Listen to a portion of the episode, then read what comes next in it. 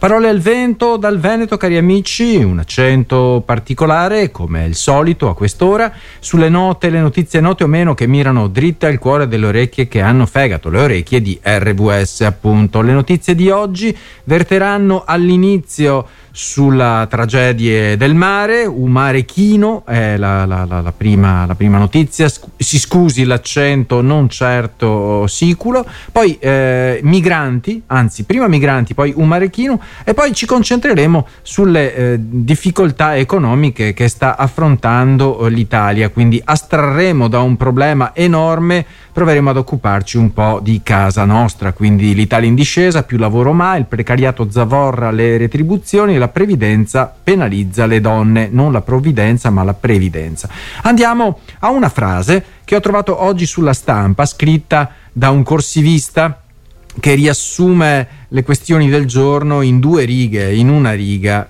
Il titolo è Migranti e poi due punti, la disperazione del mondo reale ci sommergerà. È una frase che mi ha fatto riflettere parecchio, perché dal riquadro di Iena sulla Stampa di oggi si fa riferimento ai sommovimenti epocali di milioni di persone, no? E si evoca senza dirlo una profonda riflessione sulla complessità della crisi migratoria, storica e anche contemporanea, perché i migranti che sfuggono dalle situazioni di disperazione nei loro paesi di origine, si intende, si trovano in una situazione di estrema vulnerabilità. Questi individui, spinti da conflitti, povertà, persecuzioni o cambiamenti climatici, cercano rifugio, come è logico, e opportunità migliori altrove. Però ecco, il loro viaggio è spesso costellato di pericoli, inclusi trafficanti senza scrupoli e condizioni inumane. La frase di Iena, no, la ripeto, migranti, la disperazione del mondo reale ci sommergerà, ci invita a considerare che la disperazione dei migranti è anche una sfida per le società di accoglienza, che vive di solito in una pseudo realtà, in una realtà farlocca. Ci preoccupiamo di cose che probabilmente non hanno nessun senso. La gestione dell'immigrazione dunque richiederebbe politiche sagge che bilancino le esigenze umanitarie con le preoccupazioni più che lecite legate alla sicurezza e all'integrazione. L'inclusività, la solidarietà tra i cittadini delle nazioni sono fondamentali per evitare che la disperazione dei migranti si trasformi in tensioni sociali o conflitti. Ripeto questa frase che ha scatenato poi una riflessione molto profonda: migranti, la disperazione del mondo reale ci sommergerà. Un mare chinu c'è. Si sente dire questa frase, che potrebbe non significare nulla a chi vive in un'altra regione, ma è una frase che si sente ripetuta di bocca in bocca a Lampedusa da un sacco di tempo, ma da 2 giorni è veramente drammatico. Il mare è pieno di piccoli barchini in ferro che in centinaia stanno partendo dalle coste tunisine. Il mare è pieno, c'è il mare pieno. Un neonato annega al porto di Lampedusa. Questa è una frase che mi ha veramente toccato da subito, e la versione dei fatti durante la procedura di sbarco constata questa cosa qui, che cambia dopo poche ore. È annegato prima dell'arrivo dei soccorsi. Una cosa è certa, un'altra vita umana che annega è davvero troppo. Il mare è pieno, un mare chino c'è, ma non solamente il mare, è piena la coscienza di tutti noi di fronte a questa tragedia, a queste tragedie che continuano ad imperversare e a veleggiare laddove possibile sul mare, che non sempre è calmo e piatto. Le autorità marittime a Lampedusa non hanno mezzi sufficienti per far fronte a questa situazione da sole, non ce la fanno. Ma nonostante i giovani ufficiali spremuti come limoni e almeno 2 suicidi nell'ultimo anno tra di loro, tutto si è fatto meno che attrezzarsi per poter rispondere ai bisogni in mare. Al contrario, le navi del soccorso civile continuano ad essere bloccate, non lo sapevate, ma è così. Quelle che venivano etichettate i taxi del mare, di fronte a queste tragedie vengono bloccate, ora persino con decreti di fermo motivati dal non aver condotto le persone in Tunisia, proprio in Tunisia, dove non esiste un sistema d'asilo, e il business sui viaggi della speranza arriva al punto di chiedere una tassa ai migranti per qualche minuto all'ombra di un ulivo. Vuoi sederti all'ombra perché il sole picchia forte? Devi pagare. A fronte di ciò, martedì il commissario Olivier Varelli ha annunciato più soldi e mezzi alla Tunisia per trattenervi chi tenta la fuga. Un approccio che continua a non scaldare il paese nordafricano, ce ne rendiamo conto, sono aumentate dopo i famosi accordi strombazzati le imbarcazioni che provengono dalla Tunisia, le imbarcazioni piene di vite umane. Il ministro, alcuni ministri in Italia, non facciamo nomi, urlano perché sembra sia un atto di guerra nei confronti dell'Italia. Ci si rende conto che la propaganda preelettorale non paga e quindi si pensava che le cose fossero più semplici da gestire, e intanto la pagano queste persone qui. Parole al vento dal Veneto, cari amici, è un accento particolare sulle note, le notizie note o meno che mirano dritte al cuore delle orecchie che hanno fegato, qui su RWS Accendi la Speranza. L'Italia è in discesa, lo scrive stamattina sulla Stampa Paolo Russo. Si concentra questo articolo sui vari bonus, a partire da quelli che scontano i contributi da versare, che avranno sicuramente fatto un po' bene all'occupazione, ma essendo finiti soprattutto in tasca ai datori di lavoro, questi bonus fanno il solletico ai salari. Questa è una nota dolente. I salari in Italia sono bassi, crescono certo poco più della metà di quanto eroso dall'inflazione, quindi così i redditi fermi al palo e un'occupazione comunque ben distante dai livelli medi europei. Il futuro delle pensioni si fa sempre più nero, con assegni piuma e conti in rosso. Così Paolo Russo nel suo articolo L'Italia in discesa sulla Stampa di oggi.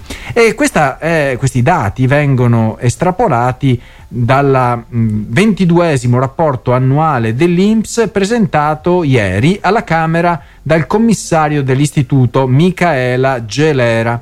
Una pila di pagine per dire che le differenze in fatto di occupazione tra nord e sud del paese restano enormi, con il settentrione a livelli quasi doppi di occupati, e che le diseguaglianze economiche diventano anche sociali, giustamente, visto che gli operai vivono 5 anni in meno dei manager e che l'inflazione media sarà stata anche dell'8%, ma tra i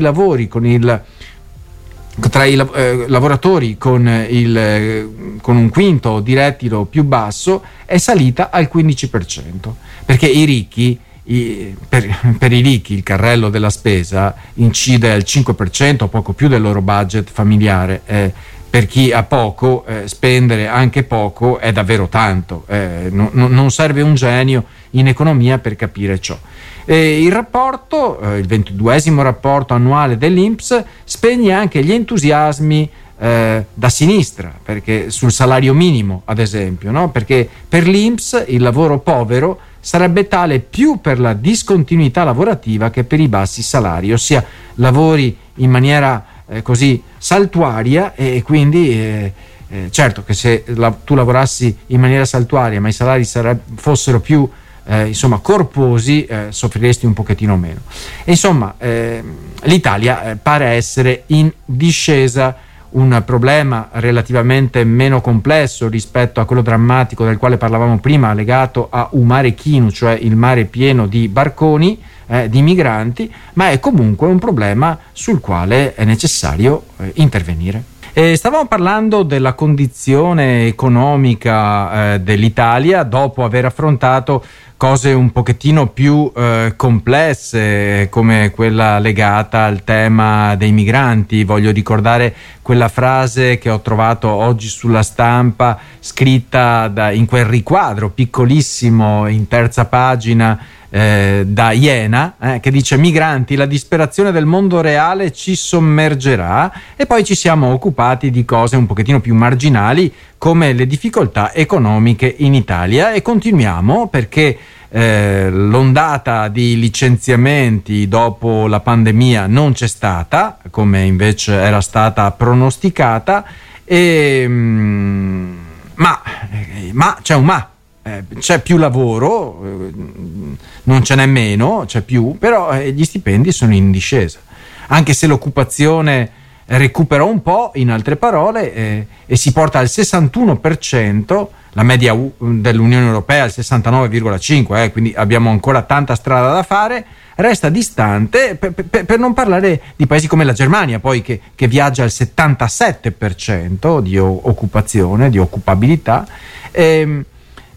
Ci sono anche altre criticità date dall'invecchiamento della popolazione, la divaricazione tra i lavoratori dipendenti che aumentano e gli autonomi che diminuiscono, per non parlare del divario nord-sud, perché ne abbiamo parlato prima. Il mezzogiorno è inchiodato a un tasso di occupazione del 47,1% contro il 69% del nord Italia. A fare da controcanto c'è anche il fenomeno delle dimissioni di massa, che nel 2022 sono state più 26% rispetto al 2019. Più 26%, mica discorsi, Se sale l'occupazione, altrettanto non si può dire però per i salari. Quelli dei dipendenti sono cresciuti del 4,7%, a fronte però di un'inflazione che ha galoppato all'8,1%, come sottolinea l'INPS. Misure come decontribuzione sud o esonero giovani di sostegno all'occupazione agiscono esclusivamente sulla parte contributiva a carico del datore di lavoro e producono effetti importanti sull'occupazione, ma trascurabili sulla dinamica delle retribuzioni, e si va a fare la spesa con ciò che viene retribuito, e quindi le buste paga pesano poco di fronte al caro merci. In calo anche i redditi di insegnanti e operatori scolastici, che nella scuola pubblica sono scesi da 31.000 a 26.000 euro a causa dell'aumento importante dei lavoratori temporanei, ossia dei precari. E stavamo occupandoci un pochettino in maniera superficiale, partendo da un articolo veramente interessante di adesso ve lo dico subito, di Paolo Russo sulla Stampa di oggi, che analizza un po' la condizione economica italiana. Fino a qualche giorno fa si pensava solamente alle vacanze, agli alberghi, ai voli turistici, ma la ricreazione è finita, come hanno annunciato diversi parlamentari. Adesso è necessario occuparsi di cose serie, perché il precariato, che abbiamo accennato prima, pare zavorri le retribuzioni. I lavoratori poveri, continua Russo sulla Stampa di oggi, quelli che hanno retribuzioni inferiori del 60% rispetto alla media, sono 1.221.000, mica poco, Il 60%, retribuzioni inferiori del 60% rispetto alla media, 1.221.000. Di questi 871.800 sono dipendenti del settore privato, ma l'indagine dell'INPS non consente di stabilire quanto di questo deficit retributivo sia dovuto ai part-time, magari limitati a poche ore, quanto invece a livelli di salario insoddisfacente. Non è ancora chiara questa sfumatura che è sostanziosa. Dalla risposta dipende tra l'altro l'efficacia o meno del salario minimo, che è un'altra questione che è posta sul tavolo. Per quanto riguarda i lavoratori full time, quelli che lavorano a pieno tempo, tradotto in italiano, risultano riconducibili soprattutto a due tipologie contrattuali specifiche: quelle del lavoro intermittente e dell'apprendistato, che spesso maschera le attività mal retribuite. Sei assunto come apprendista, ma è un modo per poter risparmiare sulla retribuzione, magari fai lo stesso lavoro che fanno i senior.